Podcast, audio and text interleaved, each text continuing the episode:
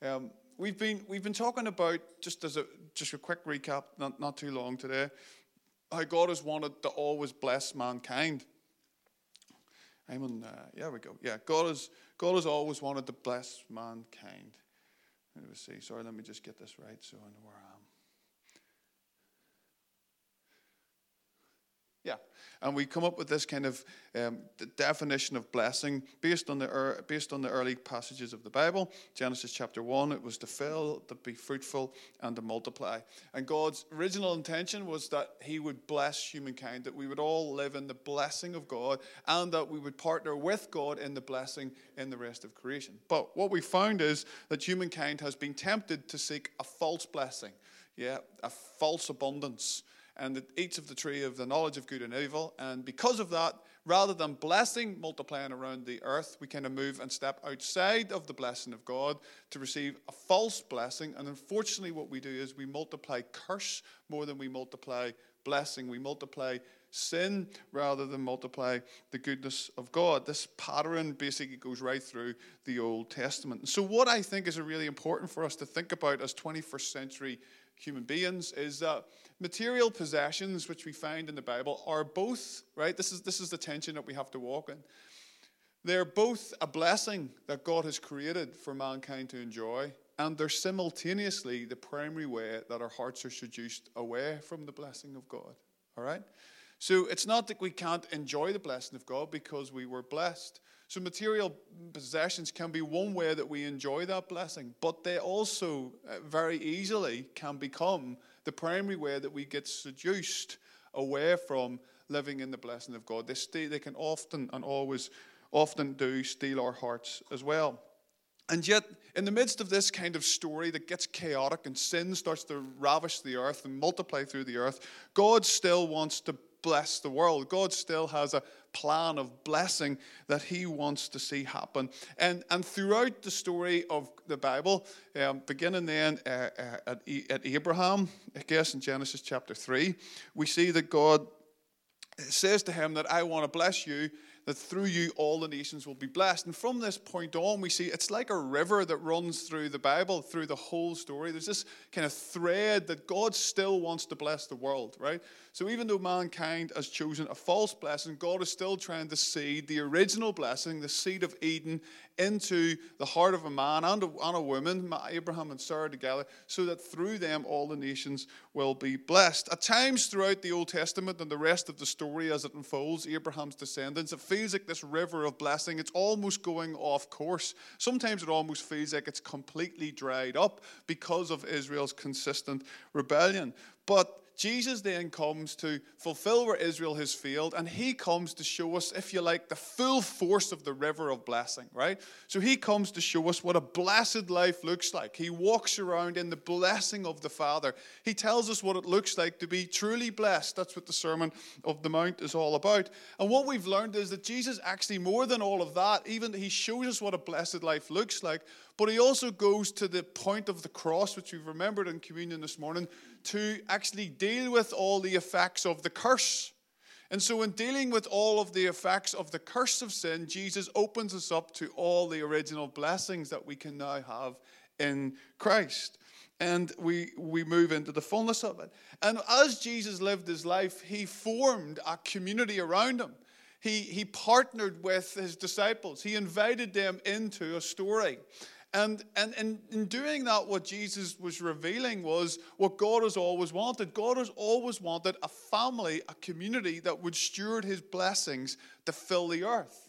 And so Jesus isn't, it's just not like a nice wee story that he picked a few disciples to help him out.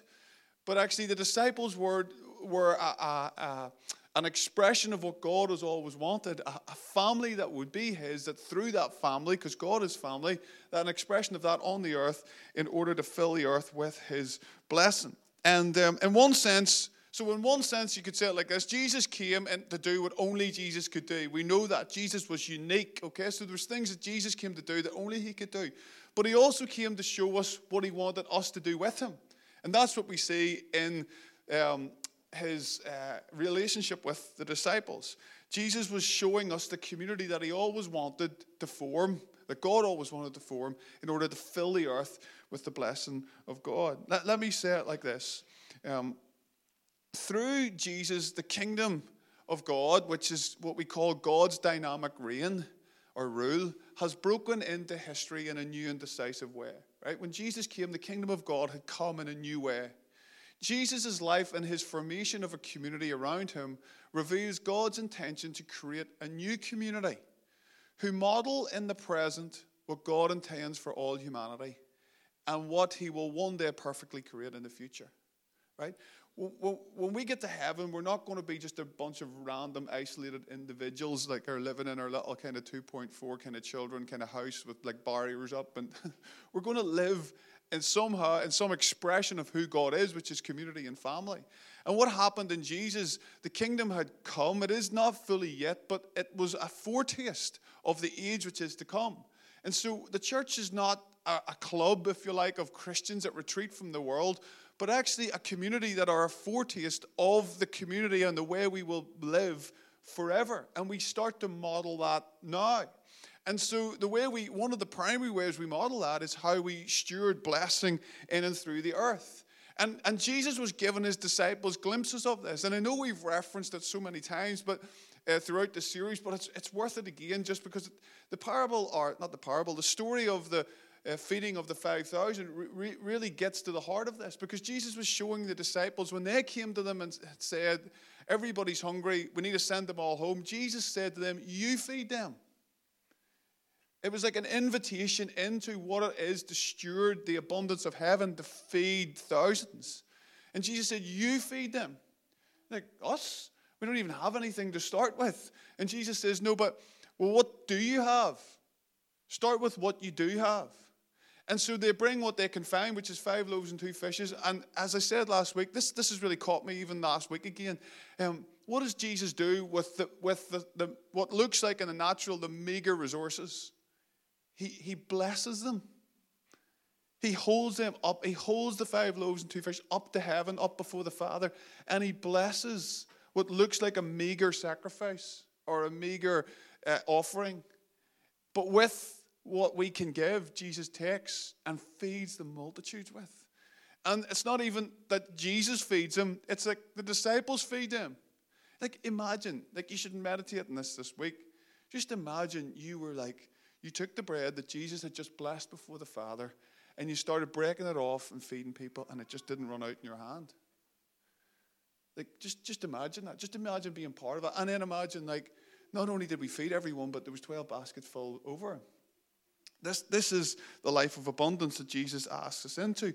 But we can only enter into it when we, when we surrender. It's radical sacrifice or surrender leads us to increased authority in the kingdom and therefore the potential for an abundant overflow of blessing in your life. It's only when you bring what you have, broken and as meager as it feels, offer it before Jesus.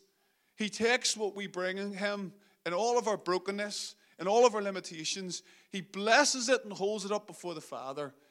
And then somehow, as he gives it back to the world, it just multiplies into an incredible abundance. It's be- It's the gospel, isn't it? It is a beautiful story, and it's what we're invited into. We bring who we are to Jesus. He holds it up before the Father. He blesses it, even in its in its little, and and it multiplies to feed to feed many. But we so we have to, but we have to surrender. We have to come uh, sacrificially, giving of ourselves, relinquishing control, giving ourselves up, and Jesus takes us and lets us bless many. Now, what we, what we got to last week was the fact that the early church somehow got this eventually. Jesus had schooled these disciples for three years. They're, they're, they're, they're still very much a work in progress, but the Spirit comes upon them after Pentecost. And what we see is He moves upon them in such a radical way that they create this community that looks like the community that is to come. I'm just going to read this again for, for, for, for emphasis, we read this last week, all the believers, this is a picture of the early church in Acts chapter 4, all the believers were one in heart and mind. No one claimed that any of their possessions was their own, but they shared everything they had. With great power, the apostles continued to testify to the resurrection of the Lord Jesus. And God's grace was so powerfully at work in them all that there were no needy persons amongst them. That is just the most amazing thing. Imagine living and being part of a community where there's no needy persons amongst them. As I said last week, and I want to say it again, I am living for more signs of the supernatural. I want to see more salvation. I want to see more healing. I want to see more deliverance. I want to see all of that stuff, the power of God breaking out. But if we can create a community where it is known and is testified about that there were no needy persons amongst them, in a context that we're living in where the need is desperate, then that will be a miracle. That will be supernatural. And that's what I want to give my life for. That's the kind of community I want to be part of. That's the kind of community I want to serve. That's the kind of community I want to bring my kids up in, where there's no haves and haves nots, where there's no kind of rich and poor and that in that sense. That somehow the table of the Lord Jesus levels us all, and somehow we learn how to steward the blessing of God, that we look like this community that we're going to live in forever and ever. I hope we don't think that heaven's going to be a place of inequality. I hope we don't think that heaven's going to be a place where God has the elites and his favorites. I hope we don't think that heaven's going to be a place where there's going to be special seats for special people. I hope we realize that the, the community that we're going to live in, Eh, we're going to be all just leveled by the grace of God in such a glorious way that we will become brothers and sisters of Christ in, in beautiful, deep, and amazing ways. People from every tribe and tongue and nation.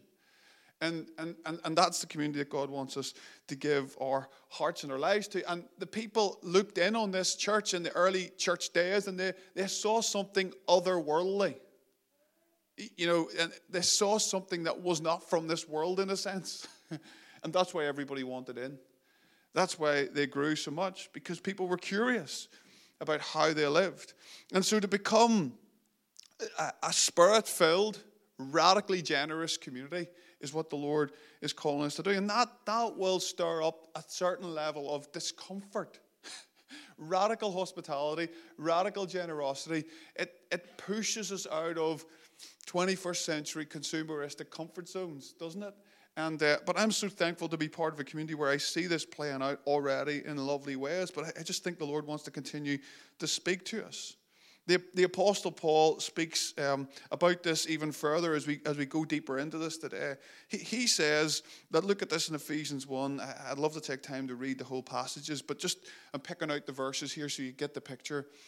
And God placed all things under his feet and appointed him to be head over everything for the church, which is his body, the fullness of him who fills everything in every way. So, what do we learn about blessing? It's about filling, being fruitful, and multiplying. Now, because Jesus has came, died, dealt with the sin and the curse of the world, been raised up, now we're saying he's the head of the church and he wants to fill. He wants to, in other words, he wants to bless the whole world. He wants to fill it all. And how, how is he doing this? Through, through his church. You go, you go on a couple more pa- uh, uh, uh chapters, and in Ephesians chapter 4, it says that he who descended is the very one who ascended higher than all the heavens in order to fill the universe. So he doesn't, it doesn't say in order to fill the church, it says in order to fill the universe. And if you read that passage on, it would tell you how he's going to do that. And so the next verses, he gives apostles and prophets and evangelists and shepherds and teachers. Right? He gives gifts to the church because the way God wants to fill the universe is through the church. And so we are being called to understand the economics of the kingdom of God, which are radically different than the economics and the politics of the kingdoms of this world, in order to fill the universe with the blessing of God. And, uh, and so that's why we pray, Lord, in Portadown or in this area as in heaven, fill it with the blessing and the favor and the goodness of God. But I guess we can only do that if we move in the economy of the kingdom, if we surrender the entry point to the kingdom of God is surrender. The entry point to the economics of the kingdom of God is surrender. And so it's hard though, because as I've referenced already, it's the opposite to the way this world works. On the one hand, we're being told everything's kind of scarce and poor and lack and, and that's true, and we need to like understand what's going on there for people in the real world, if that's the way to put it. And yet, on the other hand, we're being kind of bombarded with all these advertisements about being encouraged to build a perfect life, to kind of hoard and to keep and to build your own little empire. And so we have to fight back against these trends in our society to allow the Spirit to teach us. And I hope that's what the Lord's been doing over the last number of weeks. It's like He's teaching us, He's writing on our hearts a new way of understanding the dynamics of the kingdom of God. And one of the main ways that we express our understanding of the dynamics of the kingdom of God, and this is where it gets interesting, is through our money and through how we use our money and through how we spend our money. I was really wanted to talk about money in this theme because Jesus talks about it a lot. Um, and um, we love Jesus and we love the things that Jesus says. But I was really keen that it didn't look like just another standard talk on money because we're trying to get everybody to tithe more or something like that. I, didn't, I, don't, I don't want that to be the motivation. That's why I've, we've taken almost two months to talk about the wider theme of stewardship and blessing throughout the scripture, of which money is one part. But what we're trying to get at is build a bigger and wider biblical, I think, paradigm of what our original design was to be people that steward blessing. And so we want our conversation to be much more than just simply how do we somehow guilt people into giving a 10% or something, if that's your usual chat that you've had about money in church, to think about how do you actually steward the 100%. So I, I want to teach my kids how to, you know, how, the principle, which we'll get to, which is what God was doing, of how to give a percentage, but I'd rather teach them how to steward it all. How, how, what's your values and your practices around that? And what we see, and what I've become actually even more impressed upon my heart as I've studied for this, is money is often a test case of what is going on in your heart. I think that's what Jesus usually gets at with it.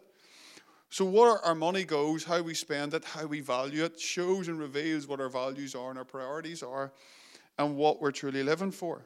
But if we can get a handle on how we do this, I think we can change the world.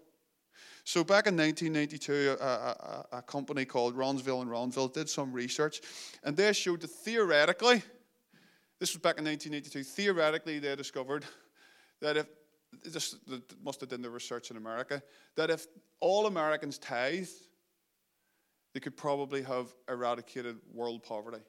Just if every American tithed. So now, obviously, that doesn't take into account the fact that governments are corrupt and there's all sorts of like um, selfishness in governance and complicated political systems that even if they did do that, that might not happen. But it makes the point, doesn't it, that if we if we just learn to steward well, we could do something about the world. I was um, I was kind of taken by, um, oh Johnny, can you put that picture up you got for me? No, um, yeah, I saw this this week. I don't know if you saw this. So Mackenzie Scott, who was, um, I think, married to like the guy that owned Amazon. What do you call him, Bezos or Bezos or whatever you call him? Right? He, uh, she was married to him, but this this week she gave a donation to Habitat. Now apparently she's worth like fifty billion or something, right? She gave a a, a, a, a gift to Habitat for Humanity in the States for 436 million pounds. Now, part of me goes like that, you know, Wow. Now, the cynic in us all goes, well, you've obviously got it to give, you know, which, which she does. And particularly if you know, we, we love a bit of that kind of like thing, attitude in Northern Ireland, don't we? Like, you know, well, bully for you, all of that, right? But first and foremost, we're going to talk about this a little bit more. First and foremost, she gave it. Secondly, what, I, what I'm thinking about, that kind of money's out there. Now, thank God, something in our heart has been arrested by the thought of building houses for people that don't have them. Something in her heart has been arrested about the thought of, you know, now we could all judge and have a conversation about what her motives really were, da da da, right?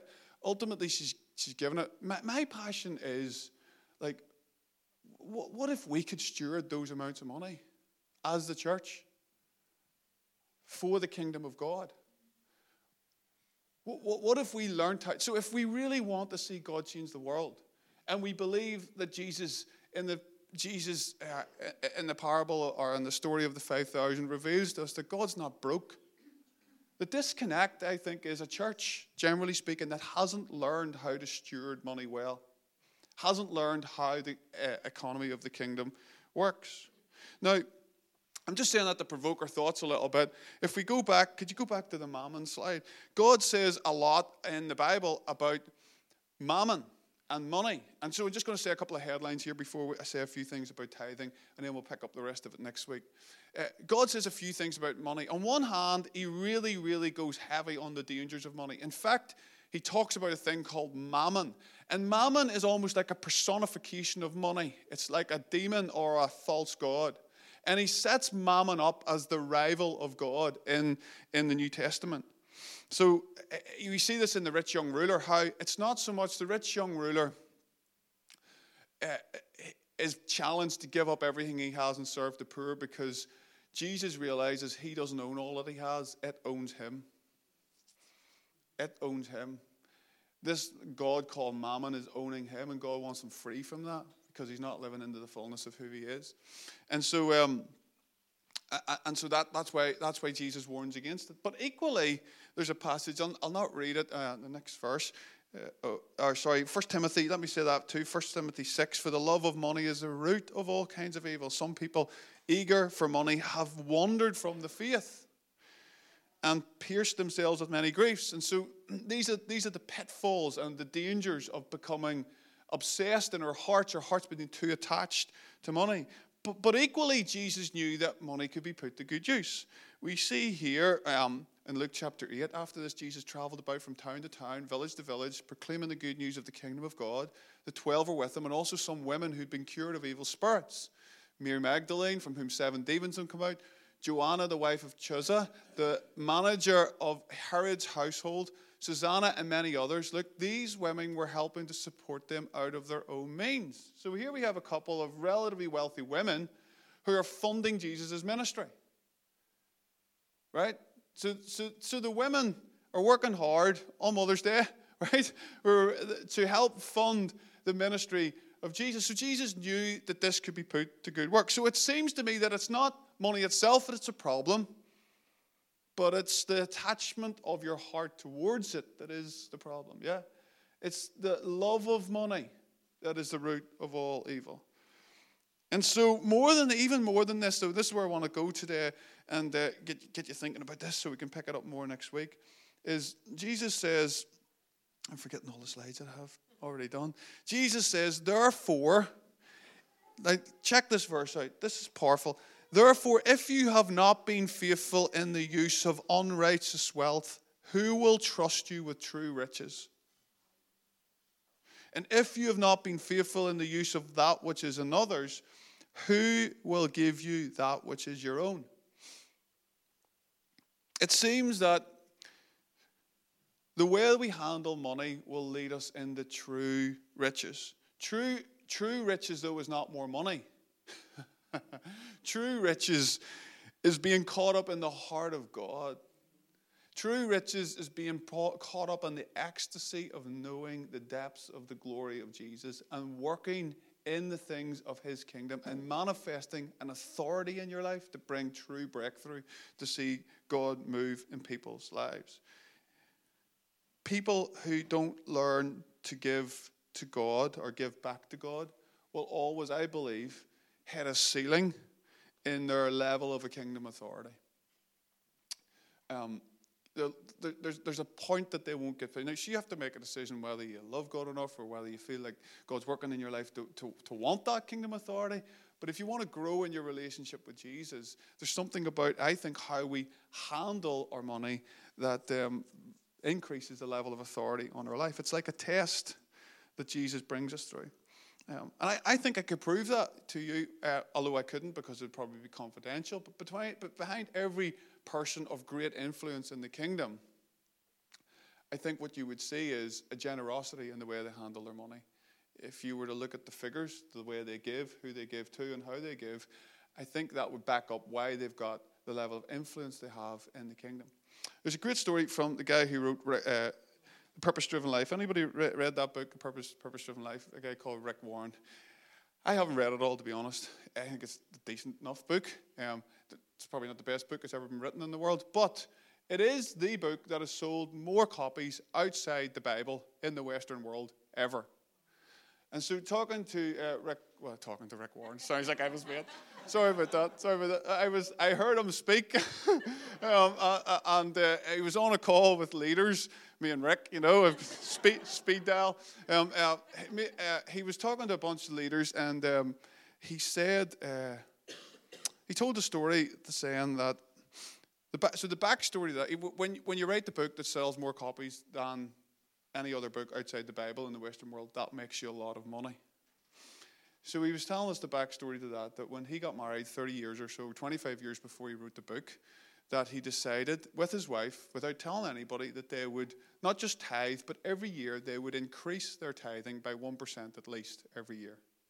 So no matter what came in and what was going on in their lives, not necessarily the top line figure, but whatever it was, they would increase the percentage of their giving 1% every year. So he did that for 25 years, which got them up to like something like 30 to 40% of their what came in, they were giving back to God or given to things that they felt God had led them to give to. So when he wrote the book and made an awful lot of money out of the book, he decided that as the royalties came in, he'd already done something in his heart. He'd already a practice and a discipline established in his heart. And so he added up what the church had paid him over 25 years and gave it all back. And then decided to work out a way to live off 10%. And so he now is what's called reverse tithes. tithes. So he volunteers for the church as their senior pastor, and he lives off 10% and gives 90 back. So as well as adding up everything he'd ever earned and give it back to the church. He says, um, you're sitting listening to this going, you know, well, if I had that money, I would give it too. And he has this little thing, now you wouldn't. Because if you're not doing it now, you wouldn't do it then. And he said to us very humbly, the only reason I think God allowed me to write that book is because he knew what to do with the money. Because for 25, 30 years, without ever telling anybody, he had an established practice about how he stewarded and how he blessed others through how he handled his finance. What we do with our money, I believe, determines, is hugely influential in the amount of influence we'll have for God in the kingdom. The whole way we framed this series, remember, is what are you going to do with what you have been given? We can apply the parable of the talents in lots of different ways, can't we? But ultimately, it's, it's, about, it's about something that's of monetary value that the master gives the servants. And it's like, what are we going to do about it? How are we going to steward our money well? Um, and there's, there's three things that are going to segue between this week and next week. And the first one is, and I'm just going to start this for five minutes, if that's okay. You all still with me? Yeah, good. Um, just for five minutes, just give you some of the background.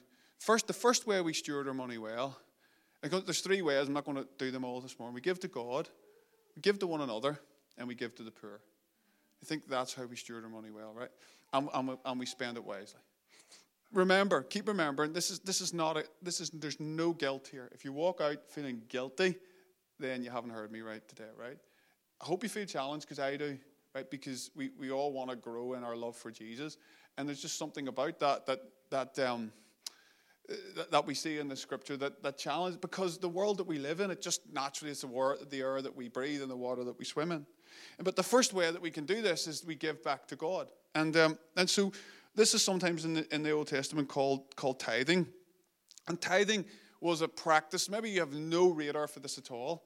Um, you, you, the thought of like even giving money into the church just sounds completely weird for you and all of that kind of thing, or giving back to God. What's all that about? That's totally fine if that's um, where, where you're at, but we just want to help disciple you in those ways.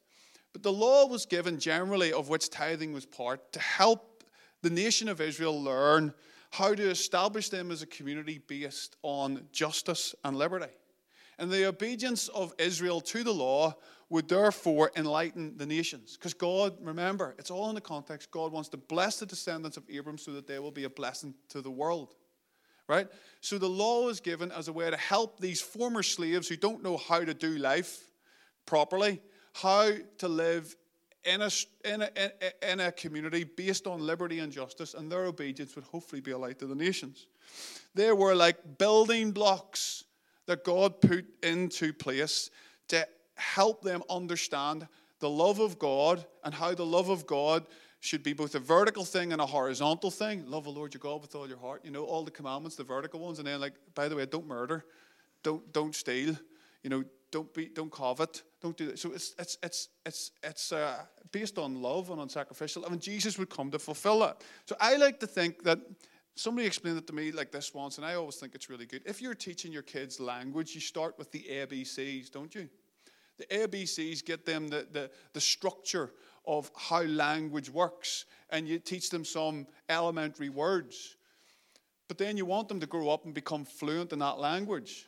The Torah or the law is a bit like the ABCs of the love of God.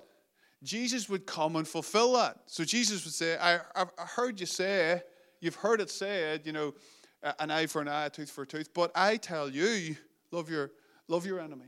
Turn the yeah. And so when it comes to when it comes to tithing, this was just an elementary way to help the children of Israel begin to understand that everything that they had had come from God. And if there wasn't some discipline in their life to help them recognize that everything had come from God, then their hearts would be stolen by that. They would become entitled and selfish and they'd practically end up eating themselves. And so God gives them this particular law. And so the stipulations were being given to the children of Israel to enjoy the blessing. God was, this is the point, God was going to give them a land. And if you go through the Old Testament, they were all going to get their own wee plot. They were all going to get a part of the land to live in, to be blessed and to enjoy those blessings. But God also knew that the propensity of their hearts was towards selfishness. And so He puts lots of regulations in place to help them realize that they, and to help them not abuse the privilege and the blessing that God had for them, so that there would be enough for them, but that there would be enough for everybody. And that's why we see laws like we see. And so God says to the children of Israel, I want to teach you how to, how to tithe from the land. Leviticus chapter 27, a tithe from the land, whether grain or from the soil or from fruit of the trees, belongs to the Lord. It is holy. It is, is to be the, it is to be the, it's a recognition that everything we have, God doesn't need it. But it's, it's for our hearts to recognize that everything that we have and the very breath in our bodies is from God. And then in Deuteronomy chapter 14, it's the same. Um, be sure to set aside a tenth of all that your fields produce each year. If God wanted his people to understand how to steward blessing, it started with an understanding that everything they had came from him. So the practice of a tenth of the first of everything was a simple discipline to teach them how to recognize God was your source. It was like drawing them in. It was a discipline that drew them in to the economy of heaven and to the horizontal and vertical thing that we've been talking about a lot because if they didn't, they would end up destroying themselves. And practically, it helped fund the sacrificial system, which is where Israel gathered their whole worship around and kept their eyes focused on Him. Tithing would therefore release blessing in their lives, it would draw them into the economy of God. It was like saying, if you don't do this, what you're actually saying is, I trust myself with my money more than I trust God with it. Yeah? It's when we don't do that, it's like, I, I'd rather be in control of that and work out how it's all going to be used rather than trusting God. Now, I, I know there's a lot of sensitivities with, with, this, particularly, you know, if you haven't heard of it before, and particularly sometimes we, you know, not everybody necessarily in our home gets it, and we're trying to work out the dynamics of all of that, and I want to be really, really sensitive to that. All I'm just trying to do is just to be faithful to the scriptures, to bring through an understanding of what how I think, because I, I honestly, right, in one way, this is going to come out the wrong way, there's so I'll think about it again, right? Um, in one way, I'm not really, I'm not really interested in about the amount in some ways, although, although I am, because what I'm getting at more is I'm more interested in you living in the blessing of God. I want, I want you to, as a pastor in this house, my hope, and my, my hope is that you can live in the fullness of the blessing. You can enjoy the blessing of God, guilt free. But what I find from the scriptures, it works completely opposite to the way the world works. That it's what, what we sow. And when we give, it's more blessed to give than it is to receive. And so when we handle those well, we actually grow in authority in the kingdom, in our money in terms of what we steward, but in every other way as well, in the true riches of the kingdom of God. And so we enter into a flow. It's like, it's like set into the fabric of creation, the way God has designed the world. And when we, when we learn how to practice that discipline, we enter into that flow and that pattern, and we live in the blessing of God. And, and I'm going to finish with this. I'll finish with this verse. Um, Malachi chapter 3. And it's, it's actually quite a harsh rebuke because the children of Israel had stopped doing that. And so Malachi is one of the prophets, and he's challenging the people. You're not experiencing the blessing of God because you're holding it all for yourself. And this is what it says I, the Lord, do not change. So you, the descendants of Jacob, are not destroyed. Ever since the time of your ancestors, you have turned away from my decrees, and you have not kept them. Return to me, and I will return to you, says the Lord of Mighty. But you ask, How are we to return? Will a mere mortal rob God? Yet you rob me. But you ask, How are we robbing you? And God says, Here's how you're robbing me in your tithes and offerings. You're not given, you've stepped out of the flow. You're under a curse, your whole nation, because you are robbing me. Bring the whole tithe into the storehouse, that there may be food in my house. Test me in this, God says. It's the one area in, in Scripture that God's kind of going, on. Do you want to have a wee bit of fun with this? Test me. God was doing like money back guarantees before that was even a thing. He's like, Test me in this. That Rick Warren said that. I felt like when I was young, the Lord said to me, you, you give to me and I'll give to you, and we'll see who wins. And and there's something there's something about the economy of God. And so God says to children of Israel, test me in this.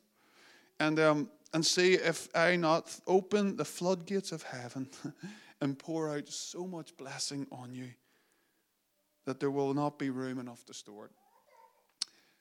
So God is rebuking the children of Israel here but he's also saying, Here, I want you to remember, I don't need your money. I just want to pour out blessing on you.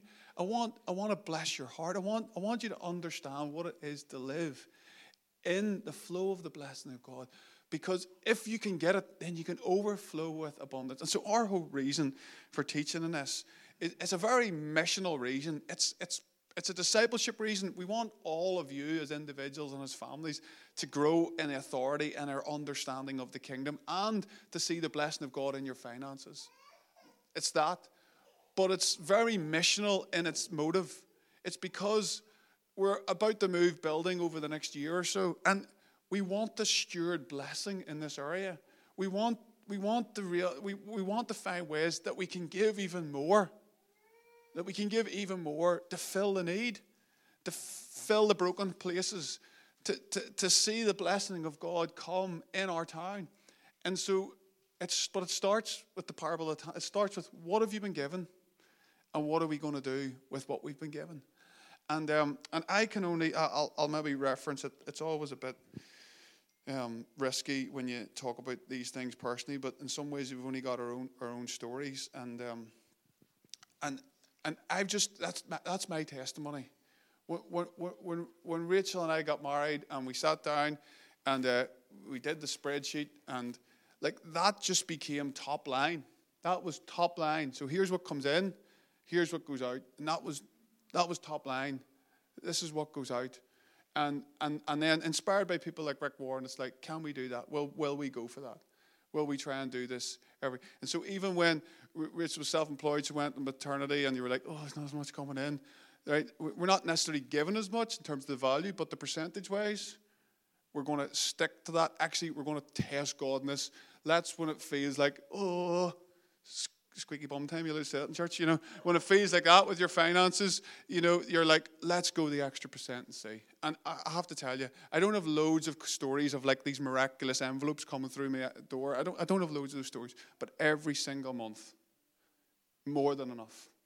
More than enough. Far too much, probably. More than enough. And then you can give and you can give again. And you can get, and the Lord does something in your life and in your finances, and then you replicate that to your kids, and you replicate that to your grandkids, and all of a sudden you just build a legacy of blessing to be a blessing, to be a blessing, to be a blessing. And wouldn't it be brilliant that that would be the testimony of our town? That somehow in learning to steward our finances, that the testimony over Emmanuel Portadown would be great people, great da da da. Might be all that nicey nicey stuff, but wouldn't it be great if it was there was no needy persons amongst them? Let's stand our feet. Let me pray. Holy Spirit, I just uh, I thank you for your word. Lord, I just, I just pray, Lord, anything that's been me this morning or um, not quite you, Lord, that, that, that would kind of fall to the ground, it would be forgotten, it would be washed away. Lord, what is, what is of you this morning, Holy Spirit? Would you take that and like touch our hearts with it?